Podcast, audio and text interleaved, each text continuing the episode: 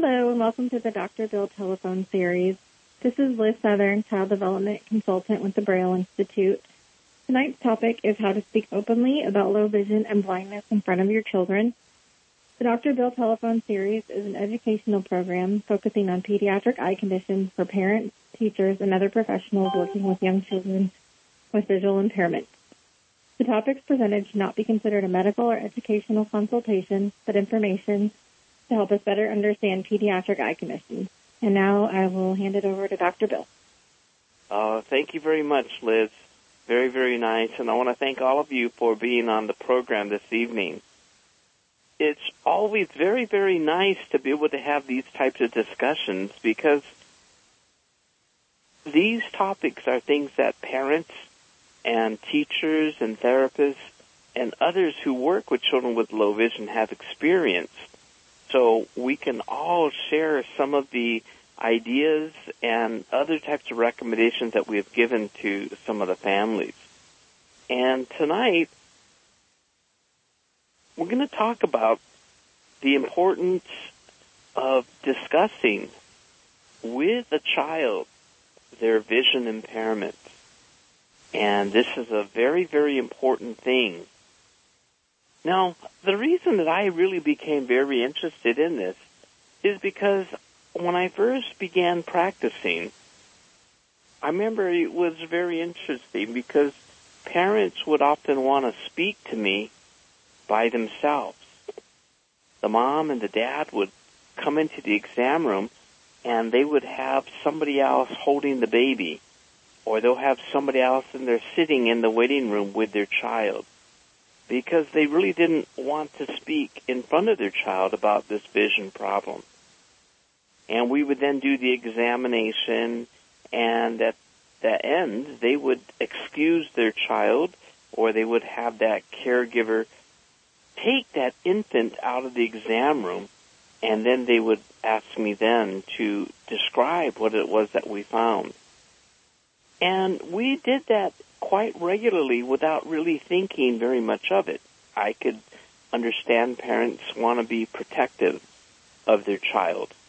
But in some ways it's kind of ridiculous because some of these infants who are 3, 4, 5 months old, they don't understand language to that level, and they probably wouldn't have that ability to remember what was said so many years ago. But it was a few months ago that there was a boy that I had been seeing for many, many years, and he is now 12 years old. And after the examination, he called me and he said, hey, Dr. Bill, can you look at my eye again? I feel something. I don't know if I have something in my eye. So the parents just walked out into the waiting room, and when I closed the door, the young boy, he says, hey, Dr. Bill, I want to ask you something. I said, yeah, sure, go right ahead. He said, well, you know, there's something just really strange that it's really bothering me, and I really want to know the truth. But I noticed my mom and dad never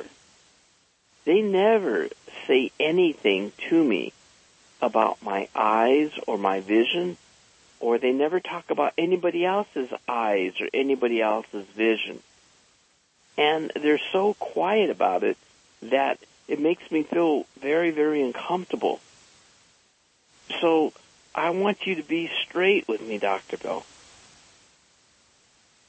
Is my eye disease a disease that's going to kill me? In other words, is this going to lead to cancer throughout my body, and am I going to die from this? I want to know, because if I don't have a lot longer to live, I want to do the things that I want to do. But every time I try to talk to my parents about it, or if I ask them about it, they don't even go close to talking about it. They say, well, that's something you got to just talk to Dr. Bill, because he's your doctor. We're not doctors. We don't know. And so I told him, no, absolutely not. your body is in good health. And this eye problem that you have, it's not going to cause you to die sooner. It's not going to cause your legs or your arms to go weak. It's not going to cause your brain to become dysfunctional so that you can't talk or think. Everything with your body and your mind are strong. But you do have this particular type of eye disease. And it is a disease. This is a disease that you were actually born with, and it's called Stargardt's disease. And we then showed him a diagram of the eye, and we said, you see this tiny little spot right here? This tiny little spot in your retina is called the macula. And this is the area that has cells that allow you to see very small details.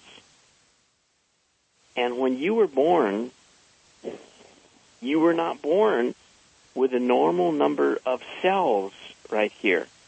And this is something that's called Stargardt's disease.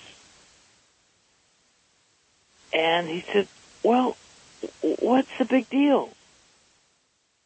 What's so bad about this? Why do my parents, never talk about it? And, it's strange.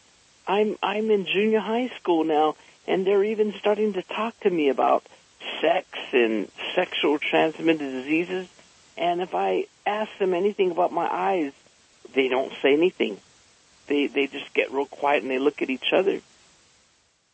And I said, no, your disease is called Stargardt's. And with your condition, you're doing great.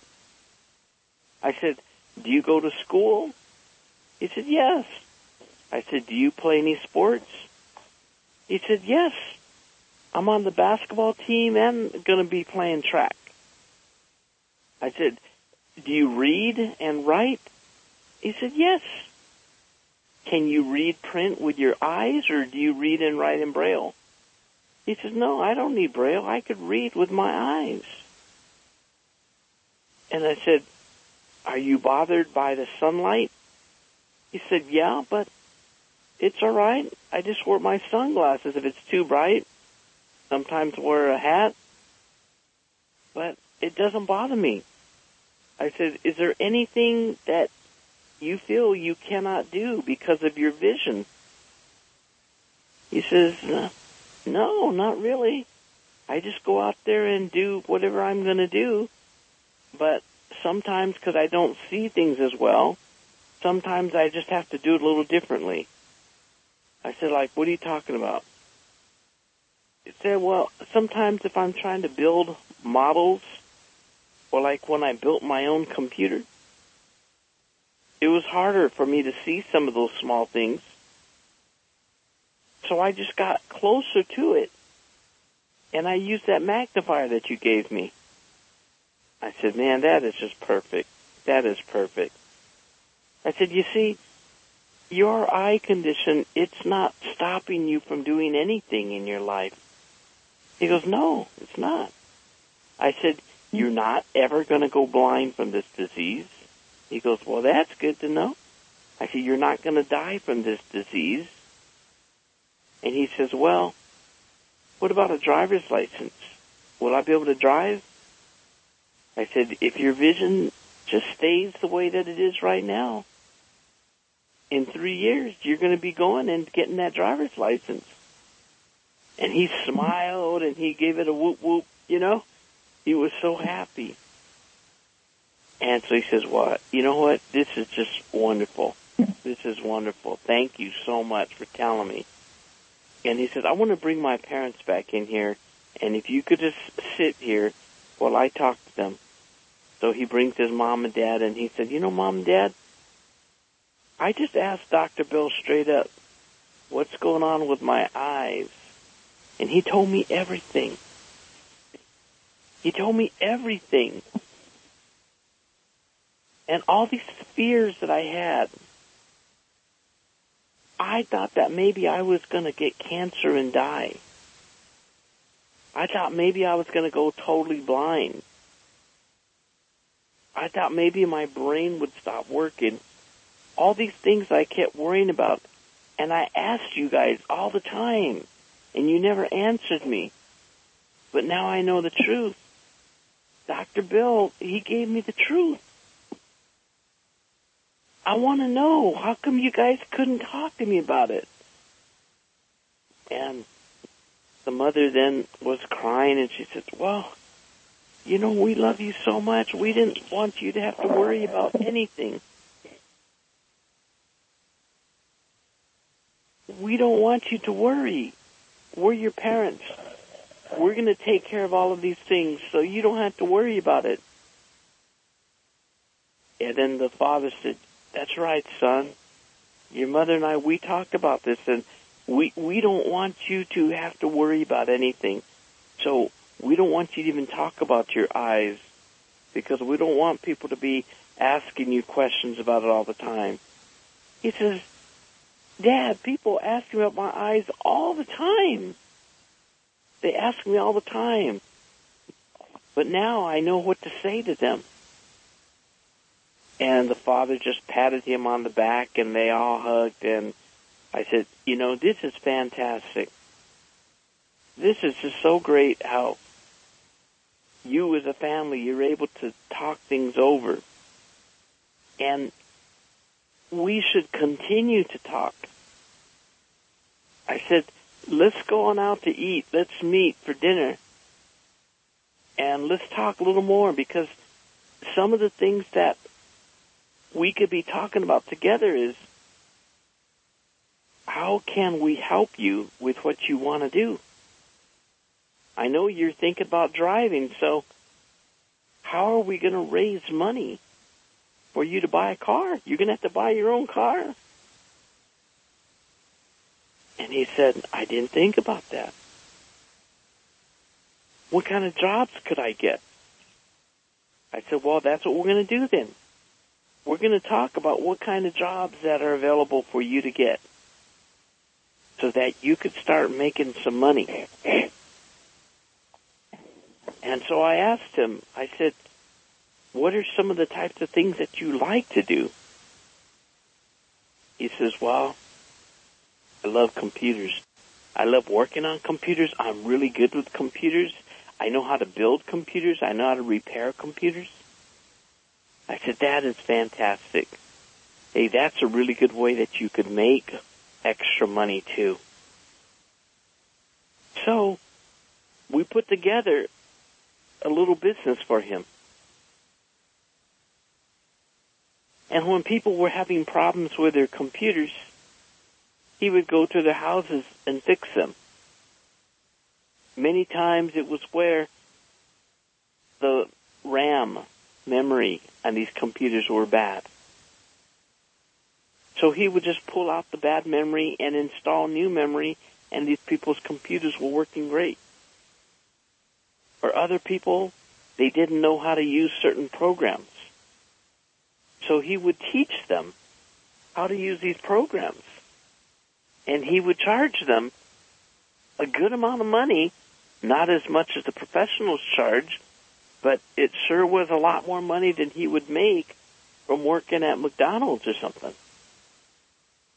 And before long, he was building computers for people.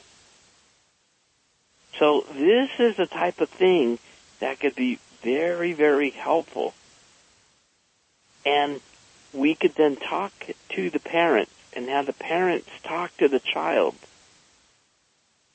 so that whatever it is that the child is trying to do, they together could find a solution. You know, when we had that dinner, we found out that he loved the computers. I said, well, what about this? You could go to these people's homes and fix their computers. Oh, that would be easy, Dr. Bill. I really can. I fix all kinds of computers at school and everything. But he goes, how would I get there? I mean, if these people don't live in my neighborhood, how would I get there? And I had some ideas, but I just left it for Dad and Mom to contribute their ideas. And Dad says, "Hey, son, we could fix these computers on Saturdays, and I'd be happy to take you. That'll be perfect. We could do it on Saturdays."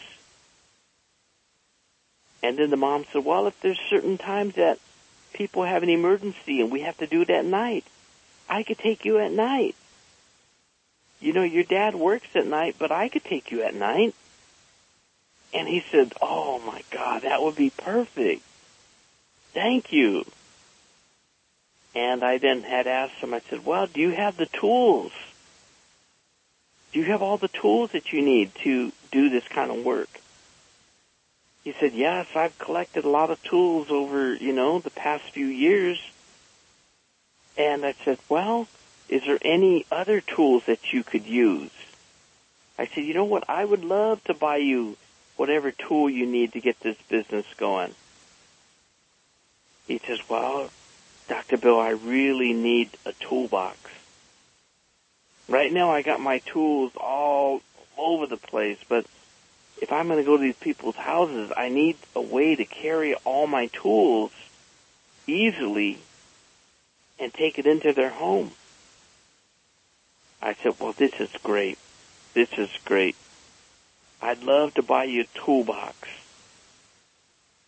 So if your dad or your mom one of these days could take you over to Sears, or if you want to go to Home Depot, go look at the different toolboxes that they have and see which one's going to work the best for you. And I'm going to pay for it. I'm going to give you some money right now, and this should be more than enough for you to buy it." And he was so grateful. So basically the point to this story here is to illustrate that many times as parents, we may not tell our children about their vision problem. We think that we're helping our child by not telling them, or we think we're protecting them. But in reality, we're actually hurting our children. And your children with vision problems, they're smart. They know what's going on. They are asked by other kids, "Hey, what's wrong with your eyes? How come you always sit in the front row? Hey, how come when you're reading you bring everything so close? How come your eyes shake sometimes? I look at your eyes sometimes and your eyes are shaking. Why does it do that?" Well, we could answer those questions. And that way your child will know how to answer these. And we could teach your child how to answer these in the best way. Because what often happens is a lot of kids with low vision, they make up things. And so when a kid tells them, "Hey, why are you holding the paper so close to your eyes that way?"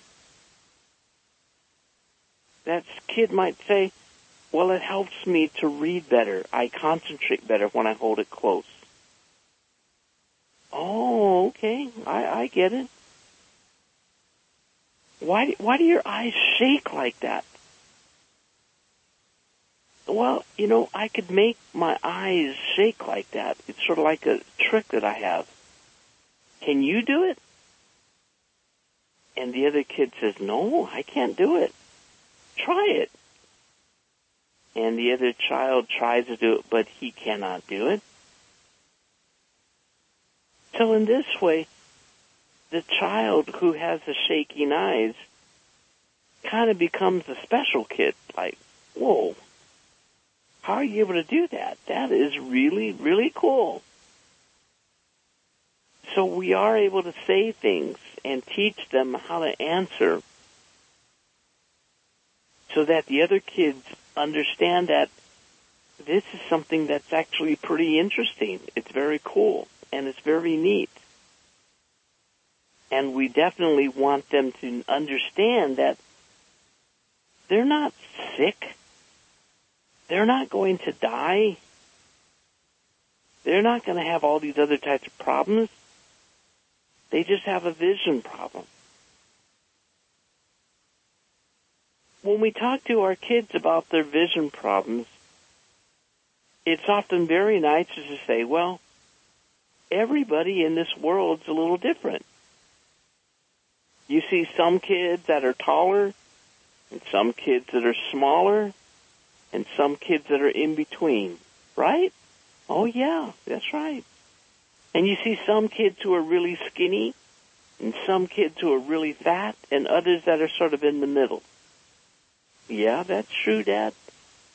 And we see that there's some kids who have what are called allergies. And these are kids that they're often sneezing when they go outside, or if they're near the chalkboard, they start sneezing, and they're always carrying Kleenex, and they have to blow their nose all the time. A lot of these kids have to take medicine. Others have to use medicine that they squirt up into their nose during the day. So when kids have asthma, these allergies and things can make it very difficult for them to breathe. And then there's other kids who have problems with their hearing. Their ears might look perfectly fine, but they just can't hear. Some of these kids, they could hear boys really well, but if it's a high-pitched girl's voice, they can't hear it. Or in other cases, it's just the opposite. They could hear a girl's voice, but they can't hear a boy's voice, or one that is lower tone like that. Oh, I didn't know that.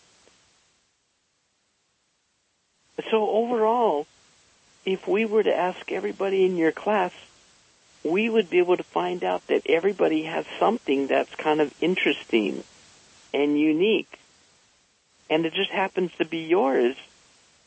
It's with your eyes. Your eyes are a little different. There are some kids, the way their eyes work is that a lot of boys, they just do not see all the colors perfectly. So for some of these boys, they might look at something, and maybe it's the color pink, and they call it red. You say, wait a minute, why are you calling that red? It's not red, it's pink. Well, to that kid, it does look like it's red, because their color vision cells of their eyes are a little bit different. There's other kids where they have eye problems like that one we talked about, Stargardt's,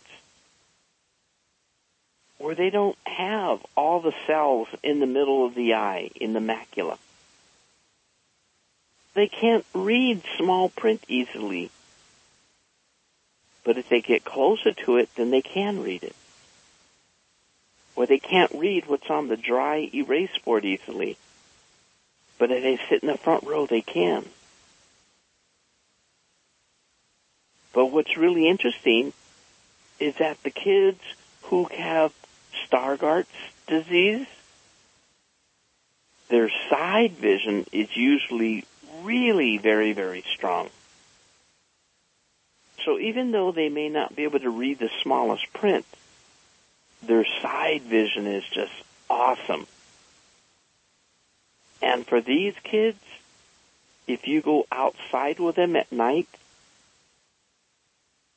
you'll notice they have amazing night vision. They could go running up in the hills at night. If you're going camping, they see very well at night. Also, with their really great peripheral vision, they're often really great at sports, because they could see everything on the left side and the right side and above them and below them very, very quickly. So You might remember Magic Johnson, the Laker basketball player, who he was so amazing. He just looked straight ahead, and he could see where all his players were. And when he'd make a pass, he never looked at his teammate that he was passing the ball to.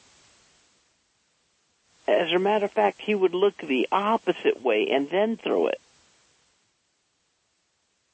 And he would trick everybody out there on the court. They would have no idea he's going to throw it to that person because he's looking the opposite way. And he was the best passer in all of basketball. So even though a person might have difficulties with reading small print, they might have other strengths,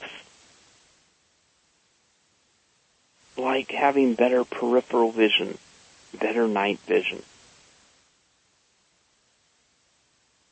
So for your child, when we begin to talk to your child about his or her vision problem, we also want to emphasize what is really very, very special about his or her vision. And one of the things that we also have done, we have gone to the classrooms of a lot of our patients who had a low vision. And I would go in there and I would just tell them that I'm an eye doctor, and they'll say, "What? How can you be an eye doctor? You're blind, aren't you?" And I said, "Well, yes, I used to be an eye doctor, but I then became blind, and now I'm a teacher. So I could still work as an eye doctor because in my brain I know what we need to do to help people." And then we talk about that student who has a vision problem. And we would put on simulator glasses on them so that the other kids could put on these glasses and they could understand how that other child sees. And we would show them how this student, even though he has this problem, how he's got better other forms of vision. Amazed that this kid could actually see some of these things with their other peripheral visual skills. So instead of the student feeling as though, oh, he's not as good because he can't see his smaller print, he actually feels better because he has better depth perception. He has better eye movement skills. He has better visual memory than these other kids. And so he sort of becomes the star. So that's another type of thing that I recommend that we would do to help your children in the classroom so that the other kids understand what is going on. So what I'd like to do at this time, we also have on the line today is Tori Schladen. Many of you know Tori Schladen. She is the founder of Partners for Pediatric Vision. And Tori, I'm very, very happy that you're able to be on the call this evening. And I wanted to know, do you have any other great stories or suggestions of how parents can begin talking to their kids about their vision? Hi, Dr. Bill, and everyone on the call. That was a beautiful story, and I think that any parents that have the opportunity to meet you and have their child meet you, it's just incredibly inspiring and beneficial. Not all of the children we work with have that opportunity. But I think you brought up some really wonderful points. And I think in our experience working with children and families, sometimes when the child themselves starts a conversation, starts to ask questions, that seems like a time when it might be right for parents to start having those discussions with the child, sort of like the right time is, you know, when the child is ready. You know, that said, every family is different, and sometimes, you know, it takes longer for parents to feel comfortable. Sometimes they're still learning about the diagnosis. But I do think that oftentimes parents teach us so much, and in my experience, when the child is curious and asking questions, that often is a starting point for families where they feel like they can start to have those conversations. And that doesn't mean that they have to go in depth necessarily. Sometimes there's conversations, sometimes there's information that they can share at that time in their child's development, and there might be conversations that might take place later. You referenced, you know, the questions that come up about getting a driver's license or maybe getting a job. So for a young child, if a family is having a discussion about their type of vision loss, maybe that's a conversation that they would have a little bit later. I also think parents sometimes express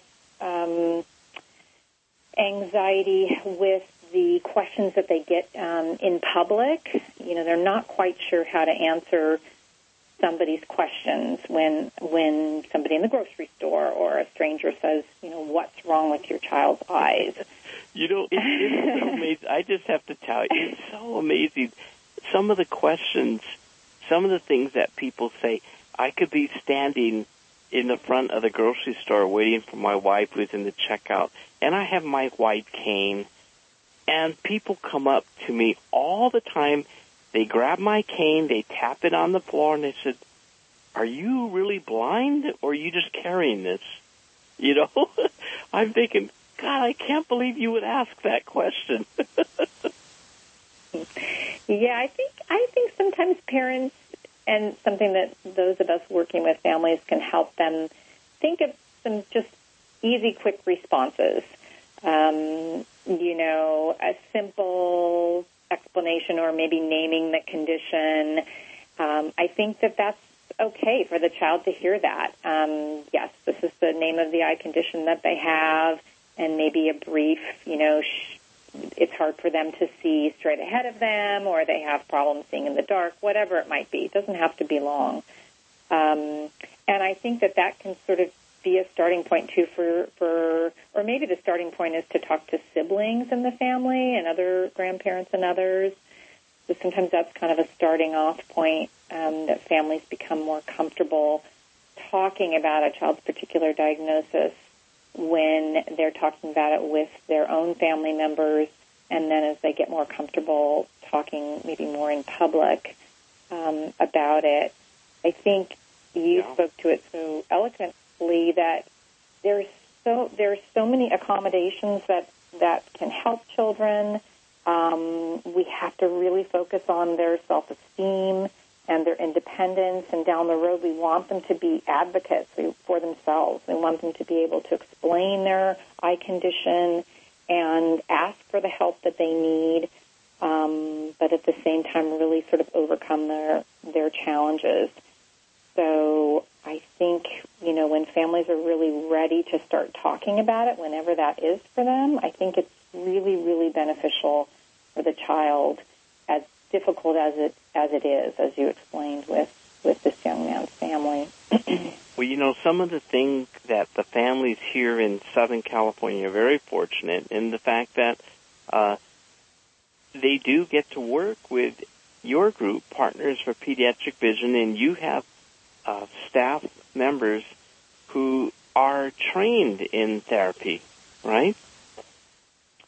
Yes, our staff are family specialists, or we call them, all of us are vision educators, so we're not credentialed teachers of the visually impaired, but we are special educators and early interventionists, and we do provide a lot of psychosocial support as well. So, and lucky for us, we get to work alongside eye doctors, including you, of course, Dr. Bill. So, yes, we've learned a lot from being part of the eye exam and then being the extension, so that after the eye exam, when so much information has been shared, which is all oftentimes too much to take in at once for families, then we can help sort of, piece that information together after and answer those questions that come up after the eye exam. I do want to share a resource that I found earlier today in anticipation of this call that I think is really excellent. It comes from the Royal National Institute of Blind People. That is in the UK. They're based in London. And they have a booklet online. You can find it at their website, which is R as in Royal, N as in National, I as in Institute, and B as in Blind, .org.uk. And it's called Talking to Children About Sight Loss. I think it's called Tough Talk. It's very, very well written, and I highly recommend it as a resource and a guide with very good practical suggestions for working with families and having these tough conversations.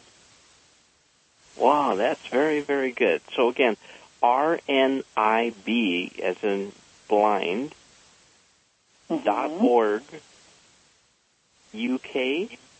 .UK, for United Kingdom. So, yeah, RNIB.org.uk. And the booklet is called Tough Talk, Talking to Children About Sight Loss. Great. Thank you very much. You're welcome. And now, Liz, are you still on the line, Liz? Yes, I am. Hi. Can you share some of the experiences that you might have seen over the years? Liz is one of the staff for the Braille's Child Development Program, and Liz actually goes to the homes of the kids, and she provides the different types of therapy for them. And have you seen any different or difficult situations where it either seemed it was uncomfortable for parents to talk to their children, or are most of the kids you see so young that it really doesn't come about? Yeah, most of the kiddos we see are under 6 years old, so they're pretty little. But the parents, we talk openly in front of the kids, and I would say, I would stress like the most important thing is to build up the children's self-esteem and to let them know that they may need to ask for help in the future, and just empowering them to feel comfortable explaining their eye condition, explaining that they need help, and speaking up for themselves, because that's really one of the most important things that they're going to need in the future. Right, and they got to learn that it's okay to learn to ask for help. I mean, it's just like I tell the kids, it's just like, can you imagine, what if you were in a different country and you have never been there before? You were on vacation and you're trying to find your hotel, but you have no idea where you're at. You just got to ask somebody. Yeah, sometimes you just have to, follow your pride and just, Yeah. And a lot of something I'm running into right now actually is kids not wanting to use their cane, being self-conscious about it. Oh, really? Not wanting to use their cane. So if you have any tips on that, on how to encourage them, how to use their cane. I talk to them about it's a safety issue, and then it lets other people know that you have a visual impairment. So if you have any tips. Yeah. Do they just say, nobody else is using it, I'm embarrassed? Do they ever say those sort of things, or they just go without them? They just go without them, pretty much. One of my kiddos is in first grade, and he just doesn't won't talk about the cane, doesn't want to use the cane. So I make him walk. I make him walk me to my car every visit with his cane. Because he's obsessed with cars. So I'm like, well, you can come with me. You can come to the car, and he wants to feel the car and go in the car. And he knows all about cars. But the incentive, you know. So I try to get him. I'm like, only if you use your cane. Oh, that's great. Well, you know, one of the first things that I do when that begins to happen is that I will then get another cane, or sometimes two more canes. And then I'll try to set up a play date for this child and, you know, some of his friends. And I'll teach the friends how to use a cane. So all of them could use the canes together. And they all think that it's sort of fun that way. You know, because that's a great idea. All using something that's sort of cool that way. And we then said, okay, watch this. We're going to go to the mall, and the mall's going to be crowded, and we start walking down the middle of the mall, and you watch what happens. All these people are just going to get out of your way. Mm-hmm. And they love to see the parting of the mall. They feel, wow, we got power.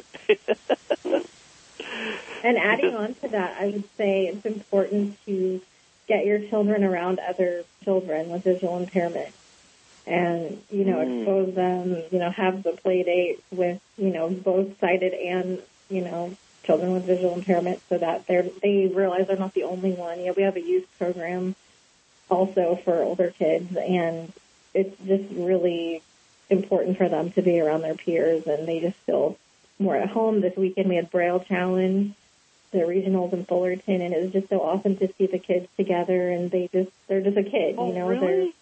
They don't have to worry about it. They all have canes, they all have visual impairments, you know, they all read Braille, so it's just cool to get them around each other. Oh, that is great. That is great. You know, Liz, I think it's a really good idea. I think it's really good for kids with low vision, just like adults with low vision, to meet and to be with other people with low vision. You know, because then they don't feel that it's only them, and they learn so much. You know, for me, when I first really started to experience severe low vision, it was to the point where I didn't like to walk anywhere. Even with my cane, I didn't like to walk with it because I just didn't feel comfortable. I didn't like to go to restaurants because I didn't want to have to use my hands to kind of feel where my water is, or I didn't know what was on my plate, you know, where.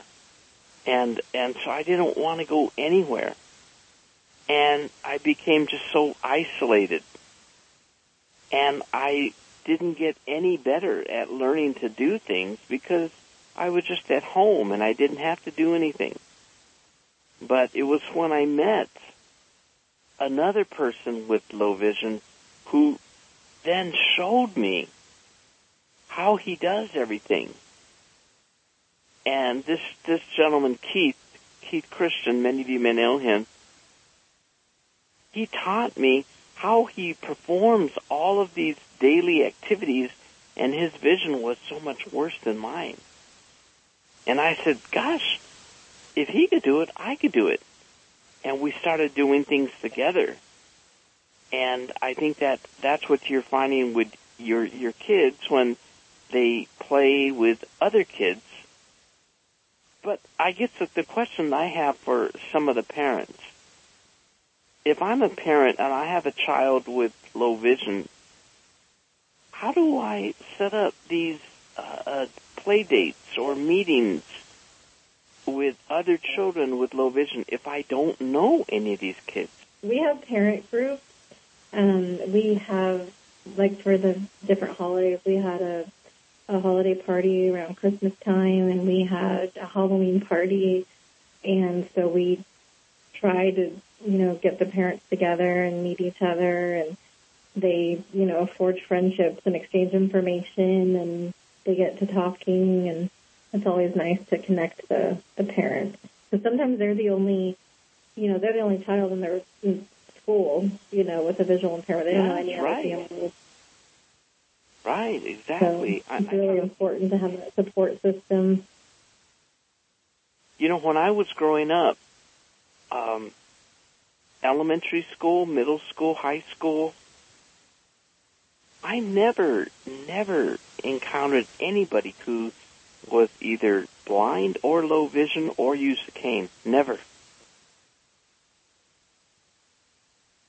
So the Braille Institute is a good way, and also Partners for Pediatric Vision, talking to them and saying, you know, I would really like to maybe set up something, and maybe if I could meet another family and we could have, you know, a play date together or something. Now, Patty, are you still there? Yes, Dr. Bill, I'm right here. Hi. Patty also works with the Braille Institute. Who was that? Did I hear Edmund? No, it's me. A little sore throat. Oh, Patty. That was you. Okay. Yes. Well, I won't make you talk too much. But do you have anything that you'd like to add? Other suggestions? You know, parent groups are great to go to, the gatherings, but also sometimes just talking to, you know, maybe some of these families aren't connected with Braille Institute or aren't connected to these other organizations. Sometimes even talking to the child's TBI, you know, and asking them, you know, are there other families in the area? Because usually the teacher for the visually impaired may be able to talk to other families within the same school district, so, you know, or around the same school age, and sometimes they can get them connected also. And it's a great way because, you know, the children have one common denominator, which is their teacher. You know, they have the same teacher for the visually impaired. That's a great idea. You know, maybe we could ask the teacher for the visually impaired to get the kids together, and, you know, we'll pay for the teacher's breakfast or lunch when they all go out together or something, right? Well, does anybody else have any questions or any comments that you'd like to make about discussing and talking to your child about their vision problem? Does anybody have questions for Tori or Liz or Patty or myself? Can I add one thing, Dr. Bill? Yes. Hi, who is this? This is Liz again. Yes. I would just say it's really important, and this is part of our job, to educate the parents on the eye condition, because the more that they understand it and that they know about it, they can explain it to their children, which is really important for the children to be able to explain their own eye condition. I know you touched on it earlier, but I really think it's worth repeating that it's so important that the whole family understands it, especially the child. I really agree so much, and that's why, you know, anytime that we see a child, we write a report that's written in easy-to-understand language that really explains, okay, what are the problems? What are the child's strengths? What could we do about it? And what are some of the types of things we may need to work on in the future? So the parents could come up with some really great solutions and things as well. Thank you, Liz. Does anybody else have anything else that they'd like to add or share? I just want to make a comment that this is such a great example of how there's an amazing network of professionals, Braille Institute, Dr. Bill, Partners for Pediatric Vision, Wayfinder Services, the Birth to Five Vision Network. There's just lots and lots of folks out there that are working together on behalf of children with visual impairment and their families. And it's really, I think it's unique, to be honest, in a big place like Southern California, that we have private and public agencies who really work together to collaborate on care. And I know that if a family has the services from Braille Institute. It just gives me such peace of mind that I can call, the specialists, work alongside them. They can call me for questions. So I think we just need to continue to make sure families are sort of part of this system of care. And when we hear about something, we hear about the Braille Challenge, for example, or an opportunity for children to go to the Birth to Five Vision Network and meet other families and other children. I think that's really important.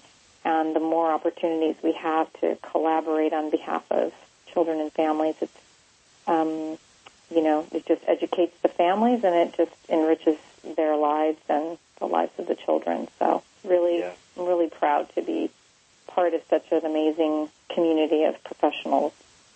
Oh, I agree with you. Thank you, guys.